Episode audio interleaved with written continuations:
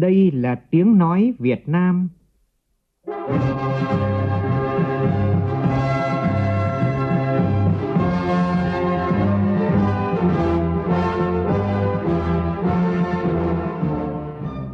là tiếng nói Việt Nam, phát thanh từ Hà Nội, thủ đô nước Cộng hòa xã hội chủ nghĩa Việt Nam.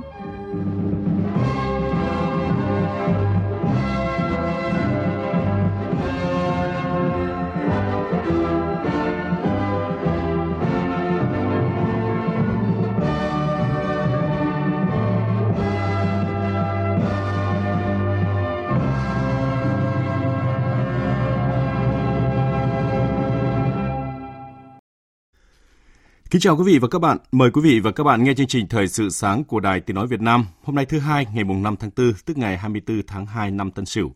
Chương trình có những nội dung đáng chú ý sau.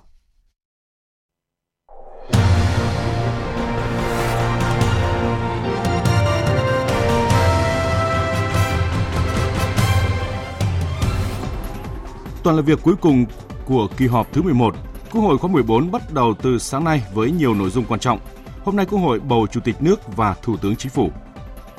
Nhiều giải pháp đưa ra để đảm bảo mục tiêu tăng trưởng kinh tế 6,5% trong năm nay. 665.000 tỷ đồng vốn giai đoạn 2021-2030 là số tiền mà Ủy ban Quản lý vốn nhà nước tại doanh nghiệp kiến nghị Bộ Giao thông Vận tải đầu tư cho đường sắt gấp gần 17 lần so với số vốn thực hiện giai đoạn 2011-2020. Trong phần tin thế giới, Bộ Tứ Kim Cương và Pháp bắt đầu cuộc tập trận chung tại vịnh Bengal ở Ấn Độ Dương. Báo chí quốc tế cho rằng đây là thông điệp gửi tới Trung Quốc về sự đoàn kết và sẵn sàng đối phó với bất cứ mối đe dọa nào ở khu vực Ấn Độ Dương-Thái Bình Dương.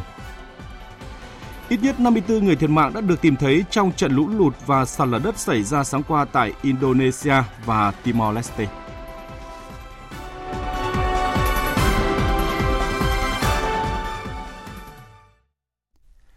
Bây giờ là nội dung chi tiết.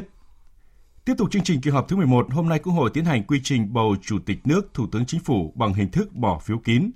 Sau khi được bầu, tân Chủ tịch nước, tân Thủ tướng Chính phủ sẽ tuyên thệ nhậm chức. Phóng viên Lại Hoa thông tin.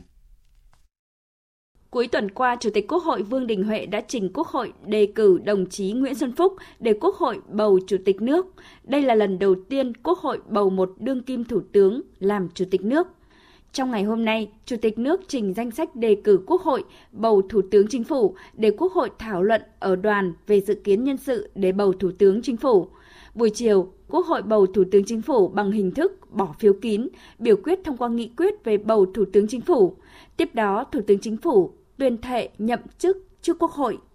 Cũng trong tuần làm việc cuối cùng của kỳ họp thứ 11, Quốc hội sẽ thực hiện miễn nhiệm và tiến hành quy trình bầu Phó Chủ tịch nước, một số ủy viên Ủy ban Thường vụ Quốc hội, chủ nhiệm một số ủy ban của Quốc hội, Tổng thư ký Quốc hội, Tổng kiểm toán nhà nước bằng hình thức bỏ phiếu kín. Ngoài ra, Quốc hội thực hiện thủ tục phê chuẩn đề nghị miễn nhiệm và đề nghị về việc bổ nhiệm một số phó thủ tướng chính phủ, một số bộ trưởng và các thành viên khác của chính phủ, một số phó chủ tịch và một số ủy viên Hội đồng bầu cử quốc gia, phó chủ tịch và một số ủy viên Hội đồng Quốc phòng an ninh. Theo chương trình, kỳ họp thứ 11 họp phiên bế mạc vào ngày 8 tháng 4, kết thúc kỳ họp cuối cùng của Quốc hội khóa 14. Đài Tiếng Nói Việt Nam sẽ tường thuật trực tiếp lễ tuyên thệ của Chủ tịch nước vào 8 giờ 55 phút sáng nay trên kênh Thời sự VOV1. Mời quý vị và các bạn chú ý đón nghe. Tối qua, Ủy ban nhân dân Ủy ban Mặt trận Tổ quốc Việt Nam phường Tân Phong, quận 7, thành phố Hồ Chí Minh tổ chức lấy ý kiến nhận xét và tín nhiệm của cử tri nơi cư trú đối với Ủy viên Trung Đảng, Phó Bí thư Thường trực Thành ủy thành phố Hồ Chí Minh Trần Lưu Quang, người ứng cử đại biểu Quốc hội khóa 15 và đại biểu Hội đồng nhân dân thành phố Hồ Chí Minh nhiệm kỳ 2021-2026 tiến hành biểu quyết 100% cử tri tham dự tán thành giới thiệu ông Trần Lưu Quang ứng cử đại biểu Quốc hội khóa 15 và đại biểu Hội đồng nhân dân thành phố Hồ Chí Minh nhiệm kỳ 2021-2026. Chương trình thời sự sáng tiếp tục với những tin kinh tế đáng chú ý. Số liệu thống kê kinh tế xã hội quý 1 nước ta vừa được Tổng cục Thống kê công bố cho thấy, tổng sản phẩm trong nước GDP tăng trưởng 4,48%, cao hơn tốc độ tăng 3,68% của cùng kỳ năm ngoái. Tuy nhiên, các chuyên gia kinh tế cho rằng để đảm bảo được mục tiêu tăng trưởng 6,5% trong năm nay thì vẫn là một thách thức lớn. Đồng thời nhận định để tăng trưởng kinh tế trong 3 quý còn lại cần tiếp tục dựa vào khu vực xuất khẩu. Nền kinh tế đạt mức tăng trưởng 4,48% trong quý 1 vừa qua là mức tăng trưởng khá so với các nước trong khu vực và trên thế giới. Kinh tế vĩ mô ổn định, lạm phát được kiểm soát ở mức thấp, đầu tư xuất khẩu đã tiếp tục tăng, tốt hơn rất nhiều so với cùng kỳ. Tuy nhiên, nhìn vào từng chỉ số vĩ mô thành phần cũng có thể thấy còn nhiều lưu ý, như số doanh nghiệp tạm ngừng kinh doanh có thời hạn tăng hơn 28%, doanh nghiệp hoàn tất thủ tục giải thể tăng 26,4%. Tỷ lệ thất nghiệp và tỷ lệ thiếu việc làm của lực lượng lao động trong độ tuổi còn cao. Cùng với đó, hiện tượng sốt đất diễn ra ở nhiều khu vực tiềm ẩn nhiều rủi ro cho nền kinh tế. Để đạt được mục tiêu tăng trưởng trong năm nay với mục tiêu đề ra là 6,5%, Phó giáo sư tiến sĩ Phạm Thế Anh, Kinh tế trưởng Viện Nghiên cứu Kinh tế và Chính sách cho rằng, ngoài việc thúc đẩy tiến độ giải ngân vốn đầu tư công vào những dự án có cơ sở hạ tầng trọng điểm quốc gia, có kế hoạch đúng đối tượng, thì cần tiếp tục thu hút nguồn vốn đầu tư trực tiếp nước ngoài FDI. Bởi trong bối cảnh nguồn lực trong nước đã hạn chế trong khi Việt Nam có nhiều lợi thế so sánh để thu hút đầu tư tập đoàn lớn. Nhận định về tăng trưởng kinh tế trong quý 3 tới cần dựa vào khu vực xuất khẩu, Phó giáo sư tiến sĩ Phạm Thế Anh nêu quan điểm. Tăng trưởng kinh tế Việt Nam vẫn chủ yếu sẽ phụ thuộc vào khu xuất khẩu. Năm nay thì các chính sách tài khoá hay tiền tệ sẽ đóng vai trò ít quan trọng hơn so với năm ngoái. Việt Nam thì năm ngoái thì ký hàng loạt các hiệp định thương mại đặc biệt là cái hiệp định EVFTA thì đấy được kỳ vọng là sẽ phát huy hiệu quả trong năm nay. Các doanh nghiệp FDI họ vào Việt Nam thì họ cũng chỉ hướng đến xuất khẩu thôi, cái thế mạnh của mình. Cái đó tôi nghĩ rằng sẽ đóng góp chính vào cái tăng trưởng trong năm nay. Để giữ vững mục tiêu tăng trưởng đặt ra là 6,5% trong năm nay, ngoài việc tăng cường thu hút vốn đầu tư trực tiếp nước ngoài FDI từ các tập đoàn lớn như là Phó giáo sư tiến sĩ Phạm Thị Anh, Kinh tế trưởng Viện Nghiên cứu Kinh tế và Chính sách vừa nhận định, thì cộng đồng doanh nghiệp trong nước đang kỳ vọng cùng với việc tiếp tục triển khai các chính sách hỗ trợ đã được ban hành, chính phủ, các bộ ngành và chính quyền các địa phương cần phổ biến rộng rãi hơn thông tin các chính sách hỗ trợ như là cắt giảm mạnh mẽ các thủ tục hành chính nhằm tạo thuận lợi cho doanh nghiệp được tiếp cận. Tin của phóng viên Nguyễn Hằng. Dịch COVID-19 đã có tác động nghiêm trọng đến doanh nghiệp tại Việt Nam. Khảo sát của Phòng Thương mại và Công nghiệp Việt Nam đối với trên 10.000 doanh nghiệp trên toàn quốc cho thấy có tới 87,2% doanh nghiệp cho biết chịu ảnh hưởng ở mức phần lớn hoặc hoàn toàn tiêu cực từ dịch. Ảnh hưởng tiêu cực nhiều hơn cả là các doanh nghiệp mới hoạt động dưới 3 năm, nhóm có quy mô siêu nhỏ. Trước những khó khăn này, nhiều gói hỗ trợ của nhà nước đã kịp thời và phát huy tác dụng. Tuy nhiên, theo phản ánh của nhiều doanh nghiệp, mặc dù nhiều gói hỗ trợ được bung ra, nhưng từ phía khối tư nhân lại đang tiếp cận được rất ít thông tin, cùng với đó là thủ tục dườm già, phức tạp, đang khiến doanh nghiệp e ngại. Ông Hoàng Anh Hào, Chủ tịch Hội đồng Quản trị Công ty Cổ phần Xây dựng và Thương mại Yên Phát kiến nghị. Giải quyết luôn vào những cái nhu cầu thực tế để có hiệu quả ngay nhưng mà vẫn kiểm soát được bằng những cái cách là ví dụ chúng ta hỗ trợ người lao động trực tiếp hay giảm thuế VAT hay là giãn nợ hoãn nợ thì những cái việc đó nhà nước có quyết định như thế là cũng hỗ trợ trực tiếp được luôn doanh nghiệp. Cái cách mà chúng ta làm cái hồ sơ để chúng ta đủ điều kiện để được hỗ trợ thì cái cách đó chắc là mình làm xong hồ sơ xin được tiền thì quay lại doanh nghiệp mình đã đi tong rồi. Nhiều doanh nghiệp mong muốn chính quyền các cấp nâng cao hiệu quả thực thi pháp luật nhằm tạo một môi trường kinh doanh thuận lợi. Ông Đậu Anh Tuấn, trưởng ban pháp chế Phòng Thương mại và Công nghiệp Việt Nam cho rằng có thể thấy rằng là đề ra chính sách là một chuyện nhưng mà thực thi chính sách là một điều rất là quan trọng. Cho nên là cần phải có những cái chương trình để thúc đẩy thực thi như cung cấp thông tin hướng dẫn đầy đủ tiếp cận một cách thân thiện đối với doanh nghiệp quy mô có thể nhỏ và siêu nhỏ. Đối với những doanh nghiệp mà sử dụng người lao động thì cần phải có những cái hỗ trợ cho cho họ. Thưa quý vị và các bạn, hơn một năm bị ảnh hưởng bởi đại dịch COVID-19, lĩnh vực du lịch quốc tế của Việt Nam phải đóng băng hoàn toàn, gây thiệt hại rất lớn về kinh tế. Mặc dù đã có chiến lược đẩy mạnh du lịch nội địa để bù đắp, nhưng thực tế thì ngành du lịch vẫn không thể vực dậy. Vì thế, khi việc tiêm vaccine được triển khai thì ý tưởng về hộ chiếu vaccine được kỳ vọng là lối mở cho du lịch Việt Nam. Tuy nhiên, làm thế nào để hộ chiếu vaccine đi vào vận hành thì còn nhiều bước cần chuẩn bị.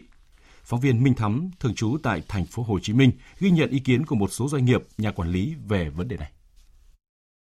Hộ chiếu vaccine là khái niệm đang được nhiều nước trên thế giới nhắc đến trong thời gian gần đây khi vaccine phòng COVID được triển khai tiêm phòng. Hộ chiếu vaccine là chứng nhận được cấp cho những người đã tiêm chủng đầy đủ hai mũi vaccine phòng COVID-19 để có thể di chuyển tới các quốc gia khác nếu được chấp nhận. Nếu hộ chiếu vaccine được thực thi thì sẽ giúp mở cửa lại các đường bay quốc tế, tạo điều kiện cho sự phục hồi kinh tế và du lịch. Vì thế, khi nghe thông tin về việc chính phủ đang yêu cầu các bộ ngành liên quan xem xét, nghiên cứu về việc triển khai hộ chiếu vaccine, thì nhiều doanh nghiệp trong ngành du lịch của Việt Nam đều hy vọng đây sẽ là giải pháp để phá băng. Bà Đoàn Thị Thanh Trà, Giám đốc tiếp thị và truyền thông lữ hành Sài Gòn Tourist chia sẻ. Sài Gòn Tourist cũng như tất cả công ty du lịch thì đều có kỳ vọng làm sao để cái thị trường du lịch quốc tế sớm được mở cửa trở lại.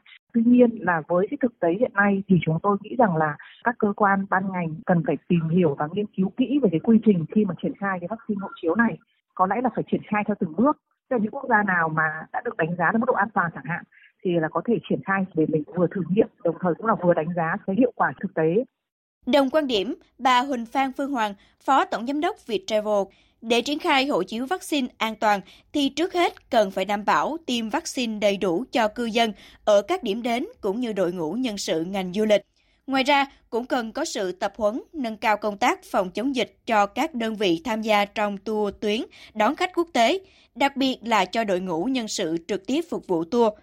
Về việc triển khai thí điểm hộ chiếu vaccine với một số nước, ông Nguyễn Việt Anh, trưởng phòng quản lý lữ hành, Sở Du lịch thành phố Hồ Chí Minh cho biết, Hiện nay cũng có một số nước như Singapore, Thái Lan, Nhật Bản, Nga đang đặt vấn đề này với Việt Nam.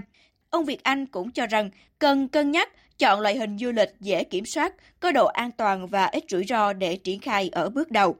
Thứ nhất là cái ờ, du lịch y tế thì ờ, họ đến để chăm sóc sức khỏe thì nó kết hợp với một số các cái nghỉ dưỡng thì nghỉ dưỡng thì chúng ta sẽ có đến ở những cái resort hay là những cái uh, vùng mà cái khí hậu nó tương đối là tốt và cái điểm đến nó sẽ là điểm đến an toàn tránh là di chuyển nhiều Ờ, góp cũng vậy đó, chúng ta đánh vào sân góp và đi về như vậy thì hai cái loại hình này tôi nghĩ là trong bước đầu thì sẽ là cái loại hình chúng ta triển khai sau hơn một năm chiến đấu với đại dịch, Việt Nam hiện là quốc gia được đánh giá cao về mức độ an toàn. Chính vì thế, ngành du lịch của đất nước cũng đã được nâng cao vị thế trên trường quốc tế. Nếu triển khai hộ chiếu vaccine tốt thì sẽ tạo đà cho ngành du lịch phục hồi mạnh mẽ, một thông tin kinh tế khác đáng chú ý là Ủy ban Quản lý vốn nhà nước tại doanh nghiệp vừa kiến nghị Bộ Giao thông Vận tải dành hơn 665.000 tỷ đồng vốn giai đoạn 2021-2030 để đầu tư cho đường sắt. Ủy ban Quản lý vốn nhà nước dự kiến tổng nhu cầu đầu tư cho đường sắt 10 năm tới là hơn 665.000 tỷ đồng, gấp gần 17 lần so với số vốn thực hiện giai đoạn 2011-2020. Trong văn bản góp ý vào dự thảo quy hoạch mạng lưới đường sắt thời kỳ 2021-2030, Ủy ban Quản lý vốn nhà nước đề nghị ngành đường sắt nghiên cứu làm rõ những bất cập đang gây khó khăn cho việc tăng cường kết nối và phát triển logistics, đồng thời đưa ra dự báo nhu cầu khối lượng vận tải hàng hóa từ các khu công nghiệp, cảng cạn, Nhu cầu vốn này sẽ chủ yếu tập trung cho việc nâng cấp hạ tầng nhà ga, hệ thống kho ga, bãi hàng, đường kết nối đường bộ, phát triển logistics phục vụ vận chuyển hàng hóa. Sở Nông nghiệp và Phát triển Nông thôn tỉnh Bình Định cho biết trong tháng 6 tới bắt buộc toàn bộ tàu cá tại Bình Định phải có giấy chứng nhận an toàn thực phẩm tàu cá. Đây là giấy thông hành để các tàu xuất bến cũng như là bán cá cho doanh nghiệp, chế biến xuất khẩu, góp phần thực hiện gỡ thẻ vàng của Liên minh châu EU đối với hoạt động khai thác thủy sản tự nhiên của Việt Nam – các quy định thủ tục để được cấp giấy chứng nhận an toàn thực phẩm được các cơ quan chức năng tỉnh Bình Định đơn giản hóa, hướng dẫn để các chủ tàu dễ tiếp cận hơn. Trong 3 tháng đầu năm nay, Chi cục Thủy sản tỉnh Bình Định đã cấp hơn 160 giấy chứng nhận an toàn thực phẩm cho tàu cá có chiều dài từ 15 mét trở lên, có giấy phép hoạt động tại vùng khơi. Đến nay, Bình Định đã có hơn 2.800 trong tổng số 3.200 tàu đánh bắt xa bờ được cấp chứng nhận an toàn thực phẩm. Tỉnh Bình Định còn gần 400 tàu cá có chiều dài 15 mét trở lên hoạt động tại vùng khơi chưa có chứng nhận an toàn thực phẩm. Nguyên nhân là những tàu cá này hoạt động tại các ngư trường ngoài tỉnh, thường xuyên cập cảng bán sản phẩm ở các tỉnh khác, không cập cảng ờ, các cảng ở trong tỉnh. Với những trường hợp này, Tri Cục Thủy sản tỉnh Bình Định tạo điều kiện thuận lợi cho ngư dân bằng cách cử đoàn công tác đến các tỉnh có tàu cá của địa phương cập cảng để kiểm tra thực tế hiện trạng làm cơ sở gia hạn, đăng kiểm tàu cá và kết hợp cấp chứng nhận an toàn thực phẩm. Sau thời gian này, nếu không có chứng nhận an toàn thực phẩm, tàu cá sẽ không được xuất bến. Sở Tài nguyên và Môi trường tỉnh Thái Nguyên đang tiến hành thanh tra toàn diện việc chấp hành pháp luật về môi trường đối với công ty cổ phần gang thép Thái Nguyên – Khối lượng lớn chất thải bụi lò của công ty được quản lý lộ thiên ngoài trời, dù trước đó đã nhiều lần bị các cơ quan chức năng xử lý vi phạm. Theo báo cáo của Sở Tài nguyên và Môi trường tỉnh Thái Nguyên, số bụi lò lưu chứa lộ thiên ngoài chất thải của chi nhánh nhà máy luyện gang chủ yếu phát sinh từ dây chuyền sản xuất của nhà máy luyện thép Lưu Xá đều thuộc công ty cổ phần gang thép Thái Nguyên. Hiện Sở Tài nguyên và Môi trường tỉnh Thái Nguyên đang tiến hành thanh tra toàn diện việc chấp hành pháp luật về môi trường đối với công ty cổ phần gang thép Thái Nguyên. Trong khi chờ kết luận thanh tra cuối cùng, giải pháp trước mắt được doanh nghiệp triển khai là tiến hành xây thêm kho bãi để lưu chứa bụi lò theo đúng quy định. Dự kiến đến tháng 4 năm nay, kho chứa mới sẽ hoàn thành và đưa vào sử dụng. Còn bây giờ là những thông tin thời tiết đáng chú ý trong ngày hôm nay.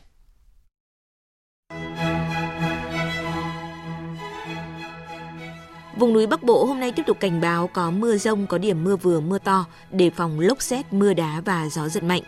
Sang ngày mai thứ ba và ngày kia thứ tư mưa mới giảm. Đồng bằng và ven biển Bắc Bộ gồm thủ đô Hà Nội, Thanh Hóa tới Quảng Bình hôm nay cũng có mưa nhỏ, nhiệt độ trong khoảng từ 20 đến 28 độ. Khu vực Nam Tây Nguyên và Nam Bộ trưa và chiều nay dự báo có mưa rông, đề phòng gió giật, rông xét kèm theo mưa. Riêng miền Đông Nam Bộ một vài nơi có nắng nóng với nhiệt độ cao nhất 35 độ. Quảng Trị tới Bình Thuận là khu vực nắng đẹp nhất cả nước hôm nay, mưa chỉ vài nơi về chiều tối, nhiệt độ từ 24 đến 33 độ.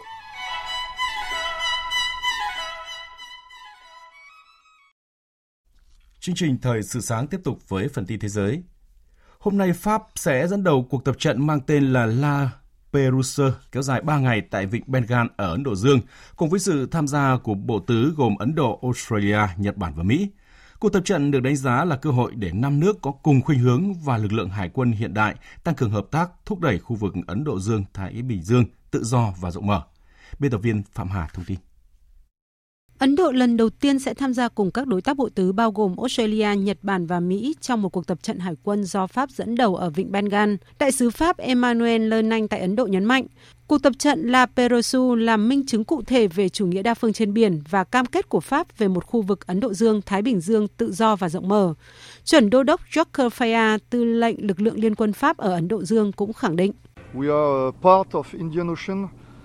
Nước Pháp là một phần của Ấn Độ Dương và sự hiện diện của chúng tôi nhằm cân bằng quyền lực, đảm bảo rằng tất cả các luật quốc tế về biển, tự do hàng hải và đa phương phải được tuân thủ chặt chẽ trong khu vực này. Cuộc tập trận diễn ra chỉ chưa đầy một tháng sau cuộc gặp thượng đỉnh đầu tiên của nhóm bộ tứ vào tháng trước, được coi là một dấu mốc quan trọng địa chính trị ở châu Á. Báo chí khu vực cho rằng cuộc tập trận nhằm xây dựng mối quan hệ hợp tác trên hai phương diện, cơ chế ba bên Pháp, Australia, Ấn Độ và bộ tứ mở rộng với Pháp ở Ấn Độ Dương. Ngoài ra đây cũng là một thông điệp gửi tới Trung Quốc rằng các nước đoàn kết và sẵn sàng đối phó với bất cứ mối đe dọa nào ở khu vực Ấn Độ Dương-Thái Bình Dương. Phản ứng trước các cuộc tập trận của thành viên nhóm Bộ Tứ, tờ Thời báo Hoàn Cầu có bài viết khẳng định các động thái quân sự của Bộ Tứ rõ ràng là nhằm vào Trung Quốc và những gì Trung Quốc cần làm là nâng cao năng lực quân sự và tăng cường khả năng tác chiến toàn diện trên biển. Phó Thủ tướng Jordani Ayman Safadi cho biết cựu Thái tử Hamza bin Hussein đã liên lạc với các thế lực bên ngoài nhằm thực hiện âm mưu gây bất ổn trong nước. Chính quyền đã chặn được các cuộc liên lạc giữa cựu thái tử Hamza và các bên nước ngoài. Hiện thì lực lượng an ninh Jordani đang điều tra những người có liên quan. Trước đó, quân đội Jordani cho biết đã giữ cựu Bộ trưởng Tài chính Bassem Awadala, thành viên Hoàng gia Hassan bin Azaid và một số người khác nhưng phủ nhận việc bắt giữ cựu Thái tử Hamza. Tuy nhiên, trong một đoạn video được gửi thông qua luật sư, cựu Thái tử Hamza cho biết ông đang bị quản thúc tại gia đồng thời bị yêu cầu không được liên lạc với bất kỳ ai. Ít nhất 54 người đã thiệt mạng sau khi lũ quét và sạt lở đất diễn ra tại miền đông Indonesia và nước láng giềng Timor-Leste sáng sớm ngày hôm qua và các nhà chức trách cảnh báo vẫn còn một số vẫn có thể con số người tử vong vẫn có thể tăng thêm. Hương Trà, phóng viên thường trú Đài tiếng nói Việt Nam tại Indonesia đưa đi. Tính đến tối ngày hôm qua, có ít nhất 54 người đã thiệt mạng. Vẫn còn hàng chục người mất tích và lực lượng chức năng cảnh báo số người thiệt mạng vẫn còn có thể tăng lên. Chính quyền và người dân khu vực lân cận huyện Đông Flores đang cấp tốc xây dựng cầu nối các khu vực bị chia cách để sơ tán các nạn nhân trong bối cảnh các thiết bị hạng nặng khó tiếp cận khu vực sạt lở. Trong khi đó, theo hãng thông tấn Tatoli, nước láng giềng Timor-Leste báo cáo đã có 8 trường hợp thiệt mạng trong một trận lở đất ở ngoại ô thủ đô Dili. Chính quyền địa phương cũng đang khẩn trương sơ tán người dân và các nạn nhân. Nguồn cung cấp điện ở nhiều nơi đã bị ngắt và dinh tổng thống cũng đã bị ngập do mưa lớn kèm gió mạnh kể từ thứ Bảy tuần trước. Nhiều tòa nhà bị sập và các phương tiện bị nhấn chìm trong biển lũ. Trong khi đó, các kỹ sư và đội cứu hộ tại Đài Loan, Trung Quốc đã di chuyển được tàu hỏa ra khỏi đường hầm trong một vụ tai nạn trước đó 2 ngày khiến hơn 50 người thiệt mạng. Việc đưa được con tàu ra ngoài được cho là sẽ giúp cho việc tìm kiếm thêm thi thể những người gặp nạn dễ dàng hơn. Vụ tai nạn xảy ra tại thành phố Hoa Liên khi đoàn tàu 8 toa chở đầy hành khách di chuyển từ Đài Bắc đến Đài Đông đâm vào một xe tải và chật đường ray tại đường hầm khiến một số toa văng ra ngoài và chạm với thành đường hầm và biến dạng. Vụ việc khiến 51 người thiệt mạng, hơn 170 người bị thương. Các quan chức địa phương cảnh báo số người thiệt mạng còn có thể tăng thêm. Nguyên nhân dẫn tới tai nạn được cho là do một chiếc xe tải phục vụ cho một công trình xây dựng gần đó, đỗ bên cạnh đường ray nhưng không được phanh cẩn thận nên trôi xuống đoạn đường ray ngay bên ngoài đường hầm. Sau vụ tai nạn thì người đứng đầu cơ quan giao thông vùng lãnh thổ Đài Loan, Lâm Gia Long cho biết sẽ chịu trách nhiệm trong vụ tàu chật đường ray sau khi công tác cứu hộ hoàn thành. Về dịch COVID-19 trên thế giới, trong một thông điệp nhân dịp lễ phục sinh tại Tòa Thánh Vatican, Đức Giáo hoàng Francisco đã kêu gọi phân phối vaccine ngừa COVID-19 đến những người nghèo trên thế giới, đồng thời kêu gọi hòa giải xung đột. Đại dịch vẫn đang tiếp diễn, khủng hoảng kinh tế và xã hội rất nặng nề, đặc biệt là đối với những người nghèo khó, trong khi đó các cuộc xung đột vũ trang vẫn không chấm dứt và các kho vũ khí vẫn tiếp tục được tăng cường. Tôi kêu gọi toàn thể cộng đồng quốc tế với tinh thần trách nhiệm toàn cầu, cam kết khắc phục tình trạng chậm trễ trong việc phân phối vaccine ngừa COVID-19 và tạo điều kiện thuận lợi cho việc phân phối vaccine, đặc biệt là tại các nước nghèo nhất.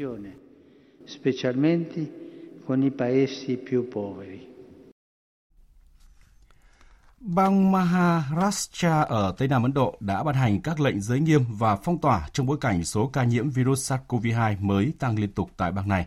Các biện pháp mạnh sẽ bắt đầu có hiệu lực từ hôm nay và kéo dài tới hết tháng 4 này. Bang Maharashtra tiếp tục là địa phương chịu ảnh hưởng nặng nhất của vì COVID-19 tại Ấn Độ. Hôm thứ Bảy mùng 3 tháng 4, bang này ghi nhận hơn 49.400 ca dương tính mới, con số cao nhất trong 24 giờ kể từ khi đại dịch bùng phát. Chính quyền bang Maharashtra sẽ áp dụng lệnh giới nghiêm ban đêm từ 8 giờ tối hôm trước tới 7 giờ sáng hôm sau. Bên cạnh đó, các biện pháp phong tỏa toàn diện cũng sẽ được thực thi trong hai ngày cuối tuần trên toàn bang. Theo quy định mới, chỉ có nhân viên các ngành dịch vụ thiết yếu mới được phép ra đường vào ban đêm. Dịch vụ ăn uống trong các khách sạn nhà hàng chỉ phục vụ cho khách đặt mang đi, không được phục vụ khách hàng tại chỗ. Dạp hát, dạp chiếu phim và công viên tại Maharashtra tiếp tục đóng cửa. Dữ liệu cá nhân của 533 triệu người dùng Facebook đã bị đăng tải trên một diễn đàn tin tặc trực tuyến. Các thông tin này có thể bị sử dụng trong các vụ lừa đảo, tấn công mạng hay là tiếp thị. Tuy nhiên thì Facebook chưa thừa nhận về sự bất cẩn này. Dữ liệu dò dỉ bao gồm tên đăng nhập Facebook, số điện thoại, họ tên, vị trí, ngày sinh, địa chỉ email, thông tin tiểu sử và các thông tin khác. Việc dò dỉ này được cho là đã ảnh hưởng đến hơn 32 triệu người dùng ở Mỹ, gần 20 triệu người dùng ở Pháp, 11 triệu rưỡi người dùng ở Vương quốc Anh và 10 triệu người ở Nga. Một ngày sau khi tiếp nhận 22 xác ướp hoàng gia trong một lễ rước hoành tráng, Bảo tàng Văn minh Quốc gia Ai Cập đã chính thức được mở cửa trong ngày hôm qua cho du khách tới tham quan. Tin của phóng viên Ngọc Thạch và Tuấn Nguyễn từ Bảo tàng Quốc gia về Văn minh Ai Cập chính thức mở cửa và bán vé trực tuyến. Thông qua trang web, du khách có thể đặt vé ngay tại nhà, xem các hiện vật khác nhau. Đây là một trong số rất ít bảo tàng trưng bày các khía cạnh khác nhau của nền văn minh Ai Cập trong suốt các thời đại kể từ thời kỳ tiền kỷ nguyên đến thời kỳ hiện đại. Trong khuôn viên bảo tàng có trung tâm triển lãm bảo tàng, trung tâm phục chế cổ vật và trung tâm giải trí bao gồm nhà hàng, quán ăn tự phục vụ và chợ bán đồ cổ. Chương trình Thời sự sáng tiếp tục với thông tin thể thao.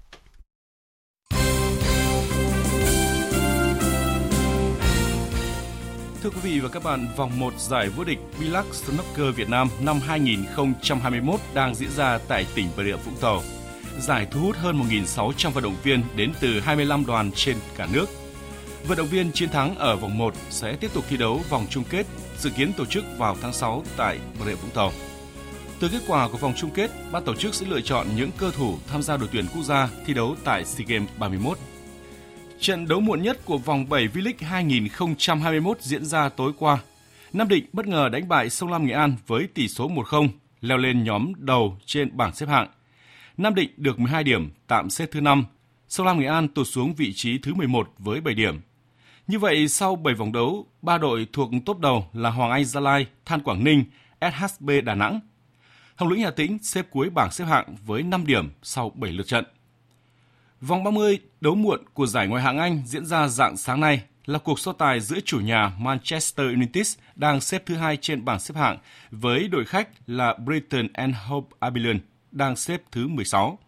Mặc dù bị đánh giá thấp nhưng ngay tại phút thứ 13, đội khách Brighton đã có bàn thắng. Mãi sang hiệp 2, Manchester United mới đảo ngược được tình thế khi gỡ hòa và thắng ngược trở lại. 2-1 là kết quả cuối cùng của trận đấu. Dự báo thời tiết Vùng núi Bắc Bộ hôm nay tiếp tục cảnh báo có mưa rông, có điểm mưa vừa mưa to, đề phòng lốc xét, mưa đá và gió giật mạnh. Sau đây sẽ là phần dự báo chi tiết các khu vực ngày và đêm nay. Phía Tây Bắc Bộ nhiều mây, có mưa vừa mưa to, có nơi mưa rất to và rông. Trong cơn rông có khả năng xảy ra lốc xét, mưa đá và gió giật mạnh, nhiệt độ từ 20 đến 26 độ, riêng Hòa Bình từ 26 đến 29 độ. Phía Đông Bắc Bộ nhiều mây, có mưa mưa rào rải rác và có nơi có rông. Riêng vùng núi có mưa vừa mưa to, có nơi mưa rất to, nhiệt độ từ 20 đến 28 độ, vùng núi có nơi dưới 20 độ. Các tỉnh từ Thanh Hóa đến Thừa Thiên Huế, phía Bắc có mưa nhỏ rải rác, Phía Nam, ngày nắng, chiều tối và đêm có mưa rào và rông vài nơi, nhiệt độ từ 22 đến 30 độ. Các tỉnh ven biển từ Đà Nẵng đến Bình Thuận, ngày nắng, chiều tối và đêm có mưa rào và rông vài nơi, nhiệt độ từ 24 đến 33 độ. Tây Nguyên ngày nắng, chiều tối và đêm có mưa rào và rông vài nơi, nhiệt độ từ 20 đến 34 độ. Nam Bộ ngày nắng có nơi có nắng nóng, chiều tối và đêm có mưa rào và rông vài nơi, nhiệt độ từ 24 đến 35 độ, có nơi trên 35 độ. Khu vực Hà Nội nhiều mây có mưa, mưa rào rải rác và có nơi có rông, nhiệt độ từ 21 đến 28 độ. Tiếp theo là dự báo thời tiết biển, Bắc Vịnh Bắc Bộ có mưa rào và rông vài nơi, tầm nhìn xa trên 10 km, gió Đông Bắc cấp 4. Nam Vịnh Bắc Bộ và vùng biển từ Quảng Trị đến Quảng Ngãi có mưa vài nơi, tầm nhìn xa trên 10 km, gió Đông Nam đến Đông cấp 3, cấp 4. Vùng biển từ Bình Định đến Ninh Thuận, từ Bình Thuận đến Cà Mau có mưa rào vài nơi, tầm nhìn xa trên 10 km, gió Đông Bắc cấp 3, cấp 4. Vùng biển từ Cà Mau đến Kiên Giang có mưa rào vài nơi, tầm nhìn xa trên 10 km, gió đông cấp 3, cấp 4. Khu vực Bắc Biển Đông không mưa, tầm nhìn xa trên 10 km, gió Đông Bắc cấp 4, cấp 5, riêng phía Đông cấp 6, giật cấp 7, biển động. Khu vực giữa và Nam Biển Đông và khu vực quần đảo Hoàng Sa thuộc thành phố Đà Nẵng, khu vực quần đảo Trường Sa thuộc tỉnh Khánh Hòa có mưa rào và rông vài nơi, tầm nhìn xa trên 10 km, gió Đông Bắc cấp 4, cấp 5. Vịnh Thái Lan có mưa rào và rông vài nơi, tầm nhìn xa trên 10 km, gió Đông Nam cấp 3, cấp 4. Những thông tin về thời tiết cũng đã kết thúc chương trình thời sự sáng nay của Đài Tiếng nói Việt Nam. Quý vị và các bạn quan tâm có thể nghe lại chương trình trên trang thông tin điện tử vv1.vn.